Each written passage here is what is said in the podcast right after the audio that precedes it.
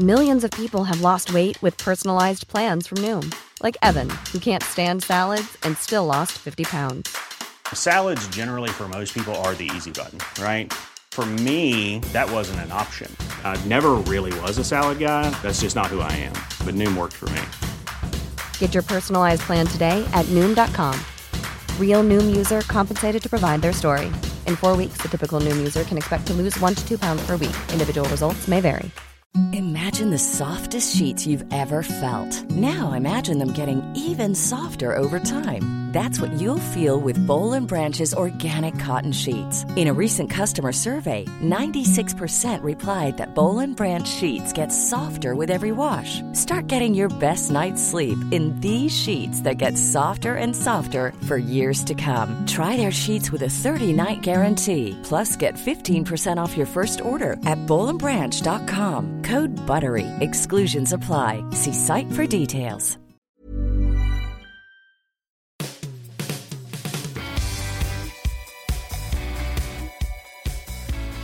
Welcome to the latest edition of the Football Writers Podcast, featuring me, Mike Calvin, Jonathan Northcroft of the Sunday Times, and making an overdue return, Daniel Storey, the author and columnist. Welcome back to the real thing. That's the Champions League, and not the Super League billionaire bingo as envisaged by greedy, self obsessed club owners. This is one of the best quarter-final lineups in recent years there's inevitable hype around the possibility of English domination. The Premier League could, after all, feature three semi finalists. So, Johnny, is that sort of speculation jingoistic or realistic? I think it's I think it's realistic, Mike, to, to talk about the Premier League potentially dominating the semi-final lineup in fact, you know, I, I think that's probably if, if, if, the teams go to the form guide, what should happen. I think it's jingoistic to, to think that one of the English clubs is are, as favourites. For me, Bayern Munich have been the, the outstanding team in, in the outstanding club in world football, I guess, for 18 months, two seasons. I don't see any reason to to see them as having, you know, somehow declined or, or, or, invalidating that dominance. I know they've had a couple of blips in the Bundesliga, but they're still a formidable team and, and arguably a better squad than last year with the additions of Musiala coming through and, and Leroy Sané. I still think Bayern are the team to beat. And even if, let's say, Manchester City get everything right and Pep doesn't overthink it, or even if Jurgen Klopp's Liverpool put aside league form and get back to, to 2019 in Europe, or, or even if Tuchel continues doing what he's doing at Chelsea, they still have to get past Bayern Munich. They're still the favourites for me. But it's a great quarter-final lineup, and it does give England a chance of dominating the last four. Mm. I take your point about Bayern, and we'll we'll go on to their tie against PSG later on. Daniel, Manchester City is the Champions League their ultimate KPI, and has Pep, do you think, learned the lessons of that defeat by Lyon? I think it certainly is their, their KPI. I think that there are those within City's hierarchy who consider it their destiny, quite frankly, and, and that is why they're here.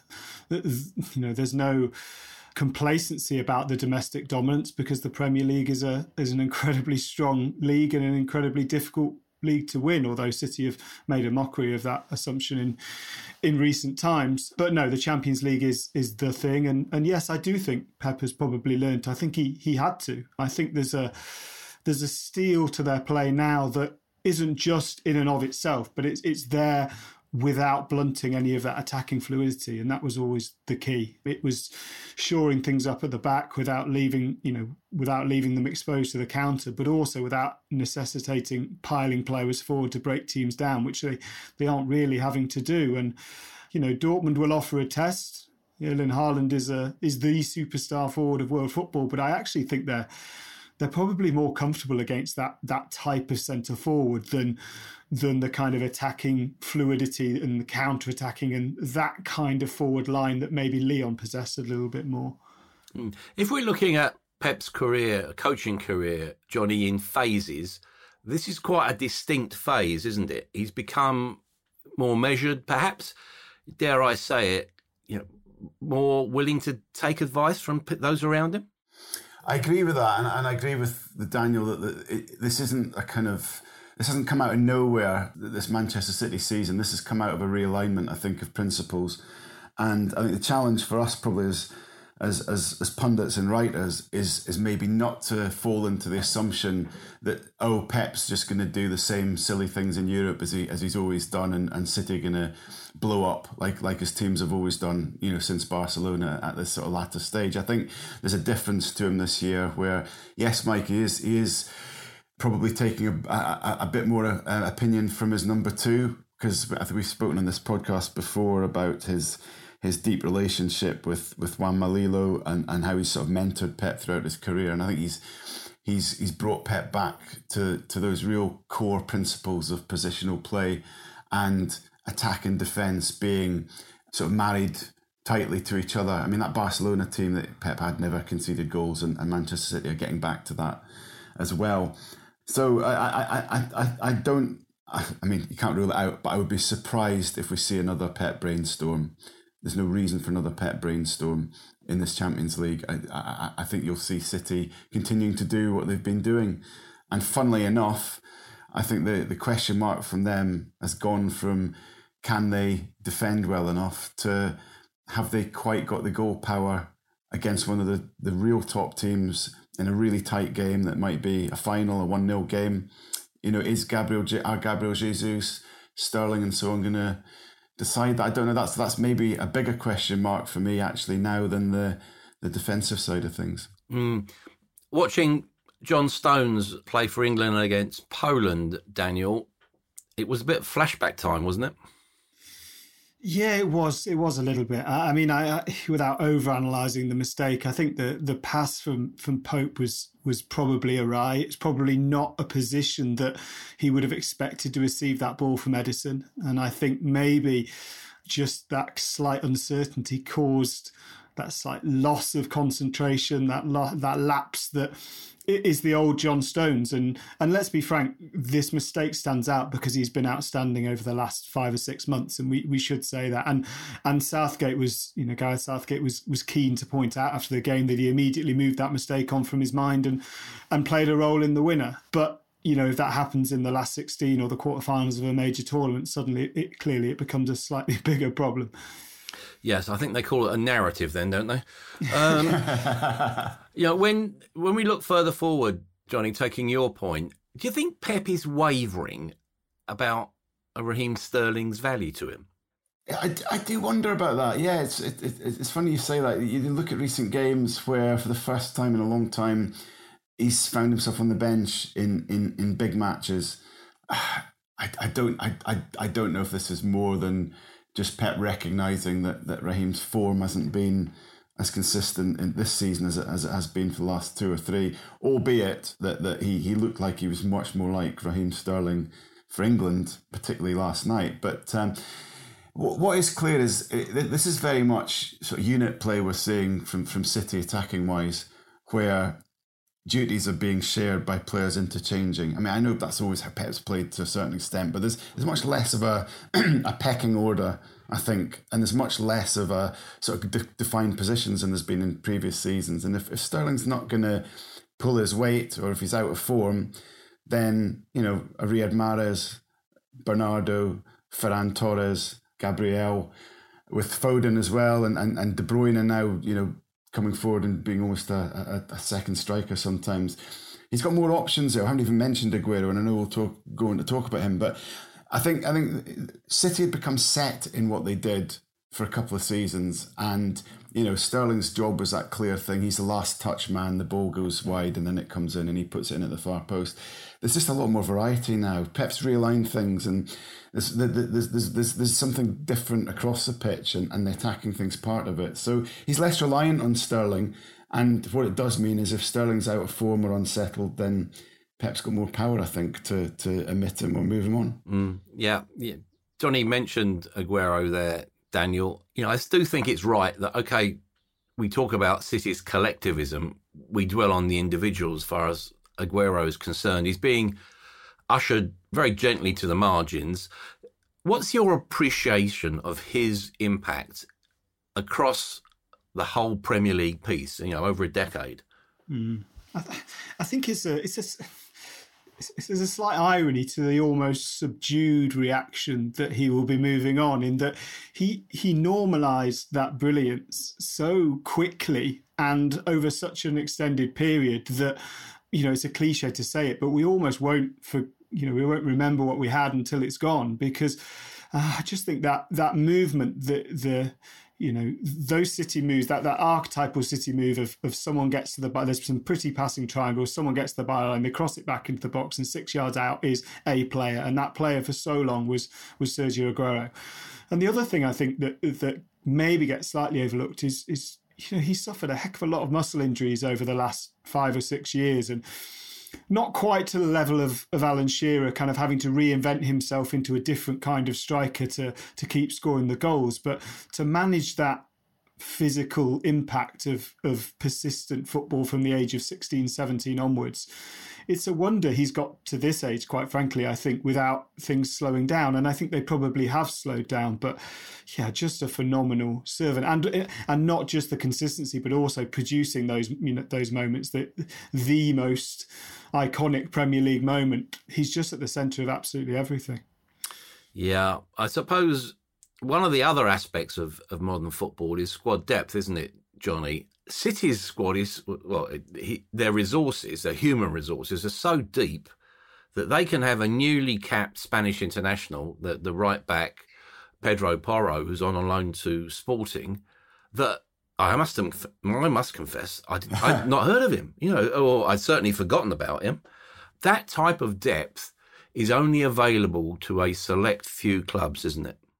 Yeah, and and and you know they've they, have they they've probably got more depth than than anyone. Let's let's face it, and they've they've used their network of of clubs and will use it in the future. That's what it's there for to further increase that. I mean, you, you look at someone like Jack Harrison, how good he is, and you remember he was just a city a city reject or discard. You know, I mean, uh, when I was going through the litany of attacking options, I didn't even mention Gundogan mm. this season, who's mm. who's become a a scoring machine.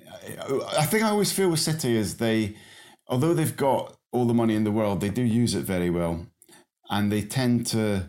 It's almost like Robinho was the the has become the anti-signing, and everything since then has been a shrewd use of fifty million pounds, if you know what I mean, rather than a stupid use of eighty million pounds. They, they they've got a set profile of player that they like to sign, generally under twenty three, generally someone who's on about 10 caps and is on the way up and, and it's served them really really well. They probably don't get enough credit for, for how well they actually use their money. And just on Aguero just the one thing I wanted to add actually was I, when I interview defenders I always like to ask them you know who are the toughest people you who are the toughest strikers you play against? It's just a I'm always interested in the answer. And for 10 years now well 10 years 8 9 years the answer is usually Sergio Aguero. You speak to a Premier League defender, they'll tell you Sergio Aguero. That nobody likes playing against somebody with that movement, strength as well. They always talk about is, is, is, that, is how hard it is to to to get round him and get to the ball when he's holding them off, and and of course the finishing speaks for itself. Yeah. What about the Dortmund model? If we look at the you know the broader picture, Daniel, if we assume Haaland's leaving, I suppose the only question to ask now is where he goes to. But do they have, or does that model have, self-imposed economic limitations? Because they're all they're always a selling club, aren't they? They are, and I think you know, I think they go beyond self-imposed limitations, and it almost becomes a kind of quasi-philosophical conundrum for them because they are never going to be favourites for the for the Bundesliga and therefore they're never going to be amongst the top favourites for the Champions League. There will be seasons where they punch above their weight, and there will be seasons where they dip below what they would consider to be their expected norm, because that's the nature of of developing players. And that you know you'll occasionally get a crop, which means that you maybe only sell one or two, and one or two more hang around for longer than you might have expected. And that's the very nature of it. I can see how it would be both incredibly exciting and incredibly frustrating to be a supporter of of the club and and I suspect at times a, a coach and even a player there because there is a, a, natural ceiling. They do at least play tremendous football. They do at least look after their players, and they do at least stick to stick to their guns. You know, they don't suddenly decide one summer, right, we're not going to sell any more players because they realise the model only works if they're an incredibly attractive club to, to up and coming players. And and you mentioned Haaland, he's the perfect example. He went there because he knew he could get a move in a couple of years' time. And that's the reality. And Dortmund will make 30, 40 million pounds profit on him. And that's the game. They'll reinvest that, they'll go again. Yeah. Who do you think, Johnny, looking at that Dortmund squad, who's the the next mega deal off the block after Haaland? You know, Sancho's an obvious uh, thought. Would Bellingham, Jude Bellingham, probably need a couple more seasons to build his value? I'd have thought so. I'd, I'd, have thought Bellingham is a is a big Premier League signing in, in waiting, but it might be a couple of seasons. I mean, if you know, Reyna's exciting. They've, they've got they've got plenty of, of youth, and it's interesting that you know I think they, they got Haaland and Bellingham through the same process, which was by presenting their kind of brochure to the player's family and the player, and that caused those players to choose Dortmund over other clubs. And and I'm sure part of the brochure is two or two or three years with us, we'll make you a star, we'll give you the grounding, and your career will will go stratospheric after you've played for us. So, you know, as Dan said, it's an existential thing for Dortmund. It's part of it's part of their sell actually to a player that we're going to sell you in a few years' time. And I think that's why so many young players put their trust in in in, in joining Dortmund. It's almost seen as a as a finishing school. Yeah, Chelsea are are traditional customers in that type of market. Have you been impressed by Thomas Tuchel, Daniel? And do you feel that in this Champions League, uh, Chelsea are dark horses? Yeah, I think they might even be a fairly lighter shade of, of horse than that because okay, the, Palominos. The, the improvement has been has been remarkable, and and I think when you look at it now with the with the benefit of hindsight, it also seems entirely logical as well because Frank Lampard had them playing a, a, style of football that was was intriguing and exciting to watch, but ultimately flawed in that they they pushed too many men forward and were left exposed to the counter. And and Tuchel's come in and said, well, we'll we'll we'll rectify this with absolute control. You know, he's playing N'Golo Kante alongside a, a Kovacic or a Jorginho, which occasionally can leave them almost quite similar to Southgate's England. I think it can leave them a little bit short, not in attacking areas, but in the service and the quick service to those attacking areas. But if you keep 12 clean sheets in your first 14 games, as Tuchel has done, then they look absolutely made for knockout football. They've also landed a, the plum draw without being too dis- disrespectful for Porto and the plum half of the draw. So, yeah, I, I think I'd almost have them as fourth favourites now behind the three in that other side of the draw. When you look at them, Johnny, what about a case for Tuchel's defence and specifically, you know, two areas of that: the re-emergence of Christensen, and and you think, you know, in an age where we do look for adventuresome wing backs who are capable of a real offensive impact, that Reece James, Ben Chilwell axis is that almost are they almost the new Alexander Arnold and Robertson?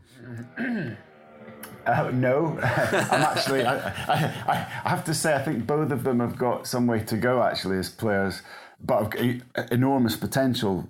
You know, I mean, Reece James is is the best consistent crosser of the ball I've I've seen in in I don't, I don't want to say since Beckham or whatever, but you know, I can't I can't think off the top of my head of somebody who consistently puts in such a good delivery on the run. Chilwell was a funny old player because he, you know, I watched a lot of him at Leicester, and he always looks the part when you break down his game, the final thing he does with the ball isn't always quite as good as the the gliding run that, that, that precedes it. But they've both got huge potential. They've invested in a couple of players that, that can be a, a tandem, real weapons in the future. You know, we haven't mentioned Rudiger, who's been kind of reignited by Tuchel, and, and, and you know, Thiago Silva's barely been able to play because of injuries, and when he comes back in a back three, when he can just sit and, and you know use his, his, his brains and his passing ability, I'm sure he'll look he'll look really good as well. They're not conceding goals, and if you don't concede goals, you've got a chance of winning any cup. When you look further forward, Daniel, are they any nearer to solving that attacking jigsaw? Because you know you looked at that uh, Timo Werner miss against North Macedonia playing for Germany when it was one-one that was beyond belief, and it basically spoke volumes about a player who is completely bereft of self confidence. Yeah, I don't think he has come any closer to solving than Lampard had. I think it's it's probably just been overshadowed by the improvement in the defence that has, has rendered it not redundant, but but not quite the, the crisis, the calamity situation it was. I mean, the the th- the one thing that that Tuchel has done is kind of consistently and constantly rotated those forwards to try and find a process that works. You look at someone like Callum Hudson-Odoi, who's played right wing back and right forward, and in a, in a, even in a centre forward pairing. The only player who's not really moved around much is Mason Mount, who seems to be guaranteed as that you know, either number 10 or as, with a couple of number 10s. But everyone else, you know, Werner's played behind a striker, Havertz has played up front and left, Pulisic has played different sides, Ziyech played different sides. The one thing he does have is a huge number of options that if someone isn't quite on it, he can quickly bring someone else in. But but no, I don't think he's any, any closer to solving that issue. And maybe that's something he feels, you know, managers always say it's it's easier to go in and organise a defence than it is to get a team scoring. And maybe that's the next step step that comes in the summer, and maybe that's the the next step that stops them winning the Champions League this this season. Mm. Porto, Johnny, distant second to Sporting in the Portuguese league. We're we look at Portuguese football as a development model, and it probably is flourishing in contrast to the Spanish game in that sense at the moment. Ironic then that I suppose the, the one player that will leap out for most observers is Pepe, the great disruptor. yeah, I, I, there's something very endearing about Pepe. Um, and he's like a, uh, he's, yeah. he's, the Dick Dastardly of football, I think. he is, although actually, I, I wonder if uh, the real Dick Dastardly Sergio Ramos and Pepe was always the one left sort of holding the, I don't know, the bag of swag, where uh, it was actually Ramos that committed okay, the crime. he's Muttley then. he's Muttley. he doesn't doesn't get sent off anymore now. He's not playing with Ramos. So I, am sure White Ramos just used to wind up the opposition or the referee, and then it was Pepe that took the fall. He's played. He's, he's been really good for Porto. I mean, he was he was astonishing in the in the in the last round. The the, the number of uh, goal, you know, clearances from the box, and times he was doing that kind of Jamie Carragher thing of just throwing his body there at the last moment to to block. It's it's it's, it's great seeing him play so well and you're right. Porto are traditionally a bit of a development team, as is the Portuguese league, but they've actually got quite a lot of experienced players. You know, they've got Mbemba, who Newcastle fans will remember. They've they've got a couple. There's a Colombian in midfield. They've got guys on loan like Marko Grujic. So it actually looks like more a team for now rather than a team for the future. They'll be they'll be gritty and, and valiant, but Chelsea should have too much for them. Mm. What about uh, Liverpool? And you know they're coming again they're coming up against our old friend Mr. Ramos as well. Are Real Madrid perfect opponents for, for Liverpool, given that, okay, you've got tradition, mystique, that's enough to give you the adrenaline rush, but the current Madrid squad is poor com- compared to its predecessors? Yeah, it is. It's it's almost built around Karim Benzema in the same way that that Real Madrid used to build around Cristiano Ronaldo, quite frankly. He, which is a compliment to him as well as a, a slight on on Madrid as a whole. But yeah, there is this sense that they are creaking and that this is potentially not just their last hurrah, but but La Liga's last hurrah. Quite frankly, they are the only ones carrying the can, and and they do look get atable to use a pretty horrible hackneyed phrase. But you know, Liverpool have got have clearly got their own problems. The return of Diogo Jota, I think, is massive, just to give them a, a degree of a surprise factor in that forward line. And yeah, getting I think combining that and if they can get Fabinho back into midfield, I think they'll they'll progress in the tie. Because as I say, if they can shut down Karim Benzema, then you know, other than other than Liverpool relying, you know, Real relying on Liverpool's own mistakes. I don't think there's a huge amount there to trouble Liverpool. You know, they they, they, swept aside Leipzig, and I don't see Real Madrid as a, a significant step up from that anymore. Yeah. What about Zidane? Are we seeing, you know, the well, we have probably gone beyond the beginning of the end. We're, we're pretty much nearing the final bow with him at, at the Bernabeu, aren't we? I think we are, which is, might be why Gareth Bale's talking about going back. Um, I, I, mean, I mean, it's funny evaluating Zidane is is, is, is a difficult thing because he's he's clearly not one of the, the, the world's sort of Guardiola's. He's not he's not a coaching professor, but he's been an exceptional man manager, or, or maybe even it's more of a, a situation manager when you're in charge of Real Madrid, just in terms of being able to handle the, the, the, the all that it entails and the whole scenario. Has achieved more in the Champions League than than in La Liga, but will leave with an incredible trophy record. I'm not sure where, where, where he would fit next. That's that's my thing with Zidane. You know, I, I say it's hard to evaluate. And if you're a club looking for a manager, would, how would you look at him at Real? Would, would, would, how would you apply? You know, unless you're another super super mega club with with mega players, and you know that he can manage that scenario. But if if you're a kind of upcoming club who's trying to build, where would Zidane fit into that? Because I'm still not entirely clear what is what maybe I haven't been paying enough attention, but I'm still not entirely clear what his coaching principles are. I wonder if maybe he, I, given he's got the history, I wonder if Juventus is a kind of, yeah. you know, if if Pirlo isn't up to the task, which I, I, I think yeah. generously will say is open to debate. maybe that maybe he does need that club where he has some history because, as you mm. say, Johnny, that that feel it feels like he's a better Real Madrid manager than he is a football manager almost. Yes, yes. So you, you, you raise a good shout. That's a really good shout. Mm. You talked about history there, Dan. You know, obviously, Bale, Gareth Bale was the dominant factor in, in Madrid's win over Liverpool in 2018 in the final. You've also got the fact that the, this year's final is going to be in Istanbul, which has resonance on Merseyside. Let's put it like that. Do you believe in omens?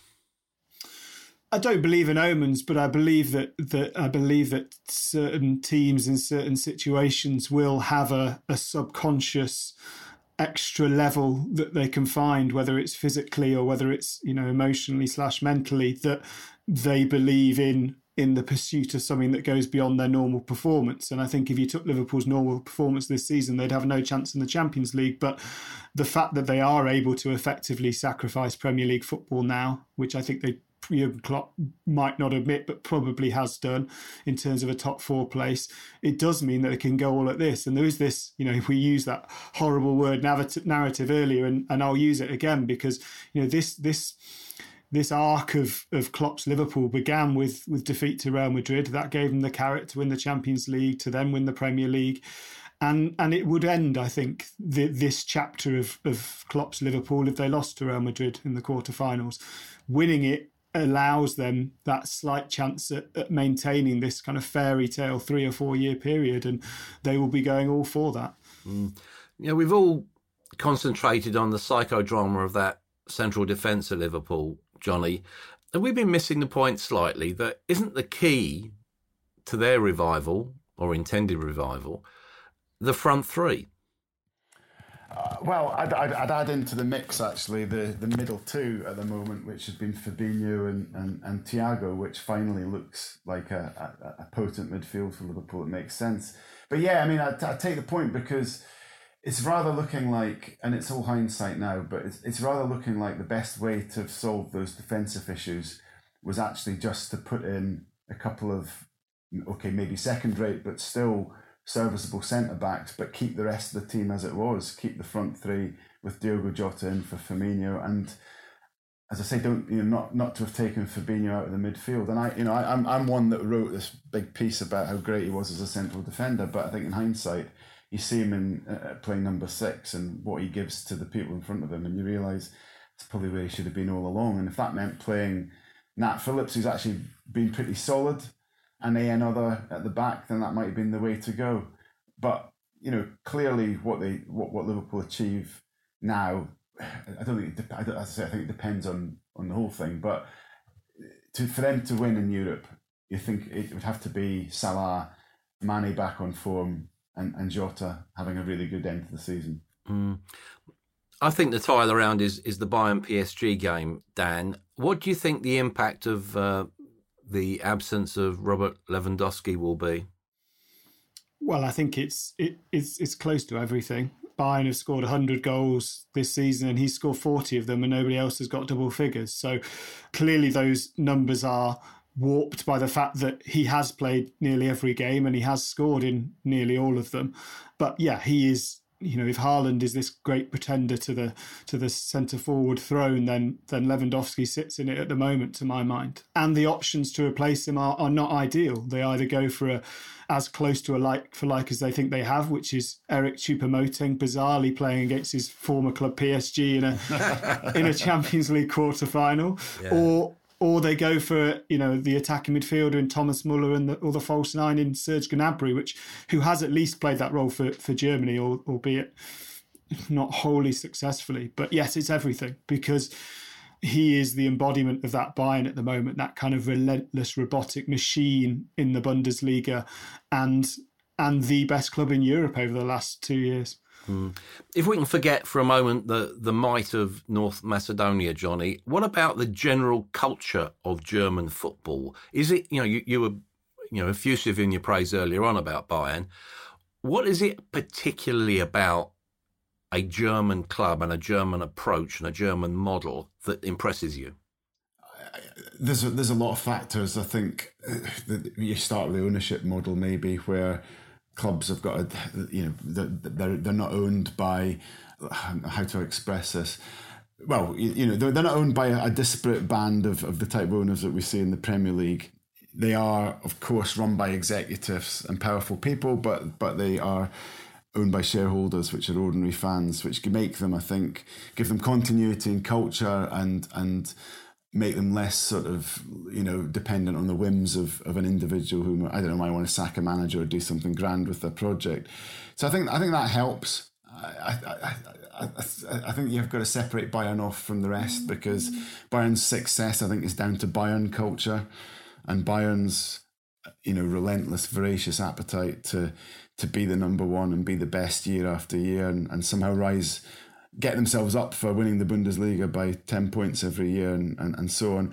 But then you've got interesting clubs, you know, the Dortmund model, there's the, the Red Bull model forefronted by um, RB Leipzig and, and, and the architects of that, you know, someone like Ralf Rangnick, who's who's a deep thinker about development and, and, and trying to do things differently in a kind of a holistic approach to to you know, driving every aspect of a club forward.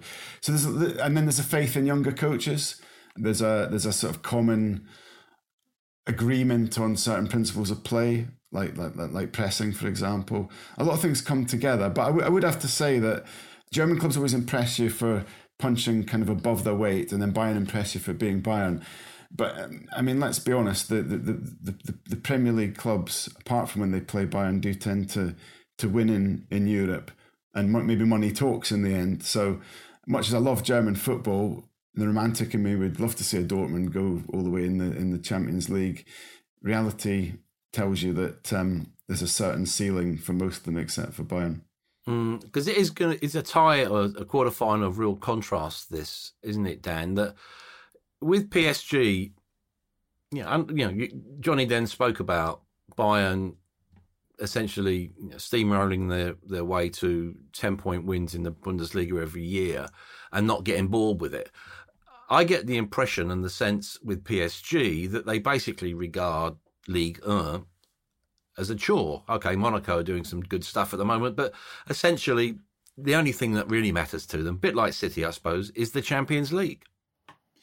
Yeah, I mean they're they're, they're two clubs that come from pretty similar, if if often deliberately conflicting uh, ownership structures. And yeah, I, I think the, the, the you know the one difference between PSG and, and Manchester City over the last half decade or maybe even more is that that City identified they created a culture for rapid success, which PSG also did, and, and money is clearly at the forefront of that. But they also identified the one manager and the one individual who they believe could could kind of cherish and nurture that. And I don't think PSG did do that. You know, they've had managers in, you know, Ancelotti, in Blanc, in Emery, in Tuchel, who are high class coaches, but maybe sit slight below that kind of, you know, that that that walking on cloud banned, of which there are very few, and, and, Manchester City found theirs and have, have have done that to the max, albeit not yet in the Champions League, and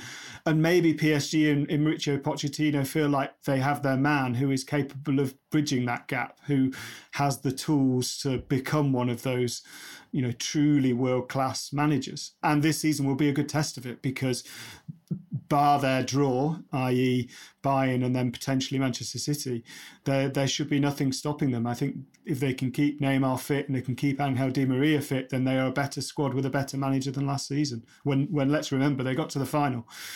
Yeah. So I suppose it all boils down to this is the time for a signature Pochettino performance, isn't it, Johnny? So I'm trying to think what that would actually be, though. Would it be getting getting past Bayern and then failing, you know, mid tiers against uh, City or something like that, or, or, or against Liverpool in the final? I don't know. You've been around too long, mate. Where's the romance in you? Well, this is it. I mean, but you know, I think we've all got a soft spot for Pochettino, and it, and it does seem he's starting to make an impact on on on PSG, and and um, of course, you know, as we've been saying, Lewandowski's absence tilts the tie back to the realms of a 50-50, I think. And in fact, you know, you look at Mbappe as now being the outstanding operator between the two teams. So it's you know when the, when the draw was made, I thought Bayern. Now Lewandowski's injured. I think I'm not I'm not sure, and I think City would would rather PSG went through than Bayern. I think I think City would would have fewer problems against them. Yeah, that's going to be a titanic semi final, assuming City get through isn't it, Dan? Oh, yeah, it is. I mean, I, I, I, half wonder whether whether Pep Guardiola, uh, assuming that the Premier League is wrapped up by then, I half wonder that he might sort of half philosophically think, well, we're going to have to beat these teams at some point. We're going to have to prove we win, and and he must know that because of the levels of resources that Manchester City have, if they had got through to the Champions League and won the Champions League by beating, let's say, Dortmund, Chelsea, and, and Liverpool or Real Madrid, then there might be those who say, well, yeah, but then he's still, and then he's still, and then he's still, and there will always be a qualifier. Doing it this way, we have to say, would be the final, you know, it would be the final word from Guardiola. If he beats Dortmund, well, if he beats both of last season's finalists and then wins a final, then there are no more you know hills to climb we should say that so maybe in a way i think he, he might prefer it that way we've seen them slip up against a monaco and a tottenham and a Lyon maybe this is the way forward. Do you agree with that johnny i do i think uh, you know i, I, mentioned earlier his tendency to overthink and i'm I, you know this is a different season i think but the, the reason he is over he's, he's overthought it is, is probably because he's, he's he's faced teams that uh, you know, you don't, or rather, you don't overthink it when you, are playing against a team as good as a, a Bayern Munich or a PSG. You shouldn't. You know, it's quite clear what you have to do. And yeah, he he he probably it probably would be. I think it is better for them this way. I I think he's he's got least the City have got the tools to do it, haven't they? What what my question mark is just, and the reason I think Bayern are still the favourites of all of them is that just they've just got that bit of savvy that that the others don't. And City haven't even been to a final under Guardiola. And in those final stages, you know, the, those things, those little tight margins do come into it. We, that's why the same old teams tend to win the Champions League. That's why Real Madrid are able to to win it in bad seasons. So that's that. That's my question mark. It's if City play against Bayern Munich, and Bayern Munich have got Lewandowski back, and they've got all the the smarts and the savvy uh, might they just find the chink in the armor and, and manage the tie? You know, the, the, the two legged tie, might they just manage it better than, than City at this stage of development would? Mm. Let's look across Manchester if we could, please, Daniel. Europa League, you know, United have got the easiest draw against Granada, so understandably enough, they're probably overall favourites for the competition, aren't they? Yeah, and they should be as well. And I know there's been a, a I think maybe Ole Gunnar Solskjaer was was not misquoted, but slightly misinterpreted when he talked about the idea of, of not needing trophies. I think he was reflecting on the fact that that Jose Mourinho and, and Louis Van Gaal both won trophies, and it was deemed insufficient to to justify further patience. But you know, that doesn't mean he shouldn't win trophies. Mm. You know, it's still better winning them than not. And and Manchester United have, have repeatedly got to positions under Ole Gunnar Solskjaer where it looked as if that that mini drought was going to be ended, and it hasn't happened. And and every time it doesn't happen, further questions will be asked. Do you, do you think, Dan, that, that they have to win the Europa League to justify the faith in Solskjaer? It's a difficult question to answer because I, I'm I, I kind of always have been, and I still do believe that that Solskjaer is Manchester United is the best club for Solskjaer, but I don't think Solskjaer is the best manager that Manchester United could have. And I don't personal view is I don't think winning the Europa League would, would necessarily change that. I don't think there's a, a, a kind of tactical depth that would make him a potentially Premier League winning manager. I think they can finish in the top two, three, or four because of the strength of the squad. And I think it's this season it's been the second best squad in the league. But I just don't see that there's enough there to take them to the next level. But yeah, I mean to answer your question, winning a Europa League helps clearly. It enables him to say, look, I have got the you know the savviness, I have got the the nous to at least win a major trophy. It's just not the major trophy you that fans necessarily want to win. Yeah, I suppose we're coming out of an international break, Johnny. I'm always intrigued by how those breaks affect the internal dynamics at clubs. Looking at United, you've got Didier Deschamps you know, piling pressure on uh, on Paul Pogba to play basically more regularly before the Euros. Do you think he will get that game time at United? And what? How do you see that situation playing out? I think he'll get the game time because he he had established. I think they just, United had established a kind of best best practice, which which did feature Pogba, uh, who's had a pretty good season when he's been on the pitch for, for United, with him and Bruno as the as the twin creators. And Solskjaer has always had a lot of faith and affection for Pogba, even if other managers haven't. So I think he'll play if he's fit. But the, the big question, as you allude to, is, is what happens after that. He'll have a decision to make about whether he wants to agitate for a move again.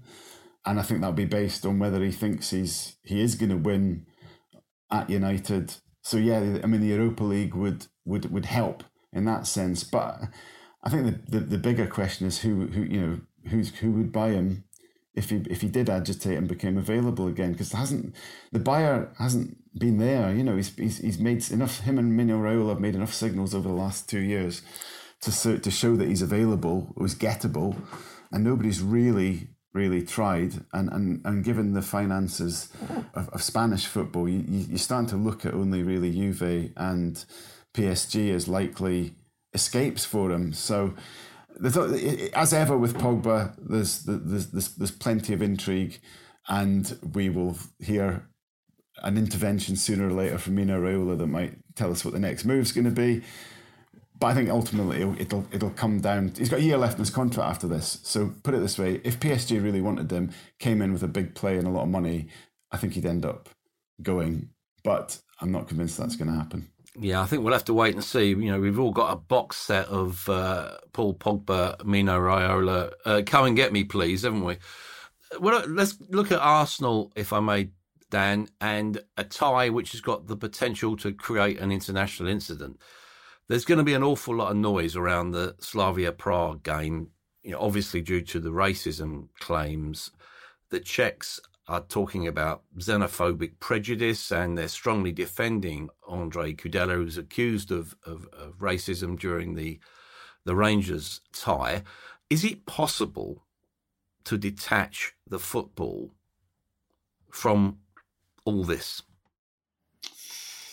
I mean, it is it is possible if you if you choose. I think it comes on down to a kind of individual basis, but uh, I, I would advise against it. I think there are times when we can enjoy football for the aesthetic wonder it provides us, and there are times when we should look a little to dig a little bit deeper, and this is one of those times. And you know, unfortunately, we live in a in a social climate at the moment in which in which it feels more hate fueled, and it feels as if we are seeing this type of incident, both institutional and individual incidents not necessarily becoming normalized because thankfully it does still cause, as you say, this kind of diplomatic incident. But uh, we're seeing a fair number of repetitions. And Uh, it, the big disappointment for me in all of this, and it's a very complex situation, but the big disappointment is that it still feels as if, both in football and in society, as if the onus or the burden of proof is on the person who has been racially abused rather than the other way around. And this this notion of innocent till proven guilty exists for a reason, but innocent till proven guilty shouldn't mean that the victim is guilty until he's proven you know proven innocent, which is is kind of how it feels at the moment. And yes, I, I I'm glad that Arsenal drew Slavia Prague because I think it does keep the story in the headlines. It does put pressure on the authorities not just to let this kind of be brushed under the carpet as maybe has been previously. So I, am glad we're making a, a noise about it. Mm. We've spoken uh, on this podcast, Johnny, about our lack of faith in UEFA. Do you share that? Oh, 100%. And look, I, I interviewed Connor Goldson, um, the Rangers centre half, a couple of weeks ago. Uh, well, last week actually. Spoke to him again after the Glenn Kamara incident, and he made exactly that point. You know, he said, We wear the t shirts, we we take the knee, we, we see the adverts, and and then UEFA do nothing. And he had little faith that this was going to be properly addressed. And it does strike me that that, that Prague have done a lot of shouting about xenophobia and a lot of shouting about Rangers trying to victimise them and have done very little explaining about exactly what Kudela said when he cupped his hand and, and, and said something in Glenn Kamara's ear. Yeah, that hasn't been justified at all. And I, I see absolutely no reason to disbelieve Glenn Kamara's version of what, what, what was said to him and the Rangers players feeling on the pitch at the time standing right beside it as to which way that interaction had gone. I see absolutely no reason for that. And as Dan, Daniel said, the you know it does rather. I mean, the burden of proof gets thrown onto the the, the, the victim, as it were, and it becomes one person's word against another. And, and at the heart of it, there's not there's not enough energy from UEFA to actually investigate properly and, and, and find out what's at least the at least the FA would have some kind of Quango looking at this and would come up with, you know, they'd have some sort of report on it. I don't know what UEFA do. They don't seem to do much.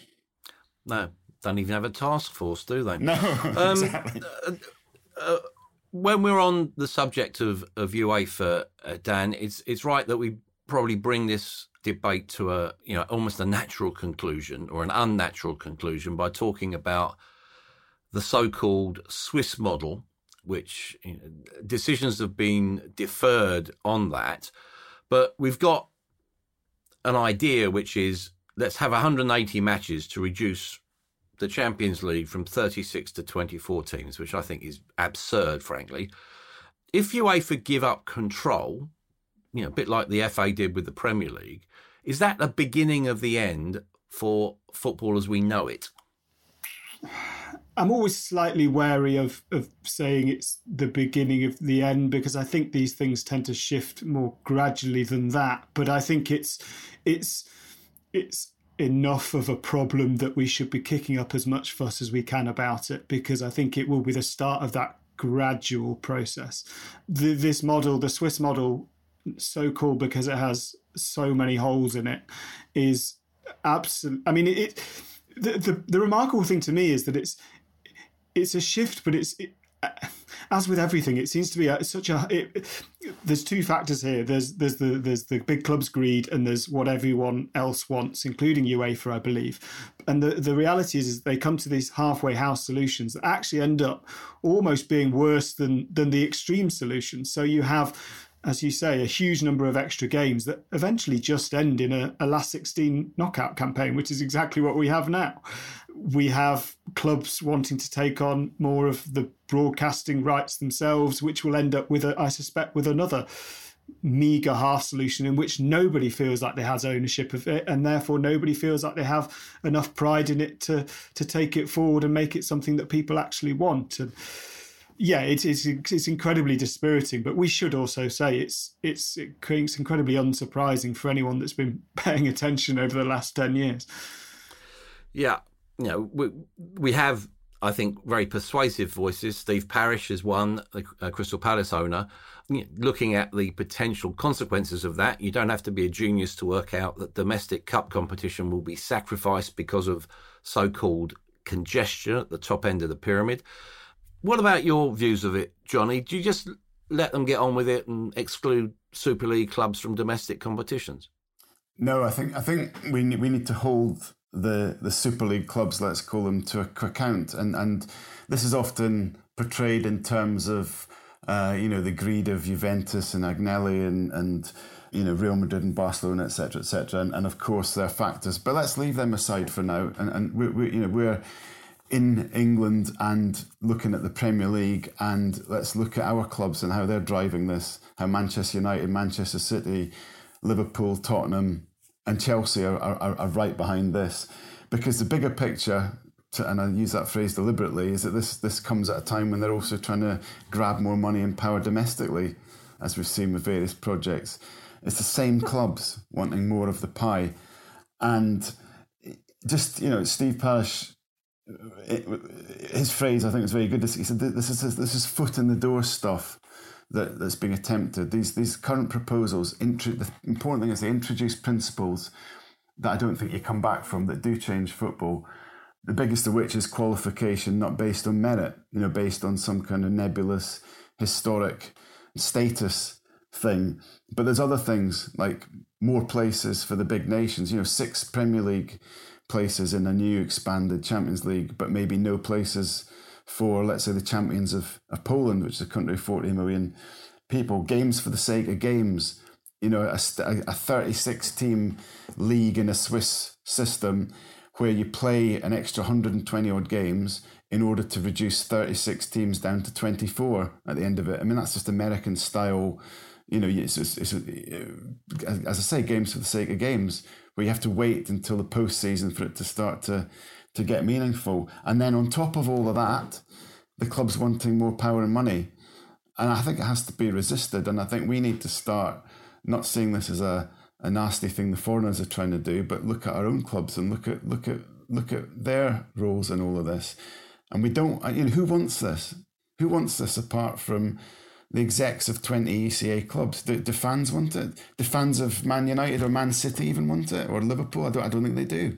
So I don't think we can let this, you know, uh, uh, to use a Tom Hicks phrase, epic swindle take place without trying to resist it ourselves. I think the, the fans thing is really interesting, Johnny, because uh, one of the, the, the undoubted things we've seen over the last half decade is this kind of rise of, of tribalism and fans blindly defending their clubs. And I think we kind of sold that as a maybe a product of social media or just as a product of society. But actually it makes you wonder whether you know clubs were emotionally and financially invested in the growth of that tribalism because then when they do you know they do perform this epic swindle they have a, an army of supporters who are happy to say well it's my club, so they'll always be right. So I'll go along with what they want. Yeah, isn't that the point? Absolutely. Isn't that the point? Because you know, I refuse to believe that fans buy into the machinations of, of owners who want to change football for their own ends. You know, you, I you look at Liverpool, you look at Manchester United, um, Bayern. Even I can't see fans from those clubs with great histories, rich traditions, wanting to go along with this. I think if the Super League is allowed as a what is basically a bully's charter, the game as we know it will struggle. And that's where fans can and should turn their back and basically have nothing to do with it. Don't buy the merchandise, don't fund the power trip. I know it's easy to be idealistic, but what do you think? Please let me know. Uh, in the meantime, thanks to Johnny and Daniel for their insight, and to you for listening to the Football Writers Podcast.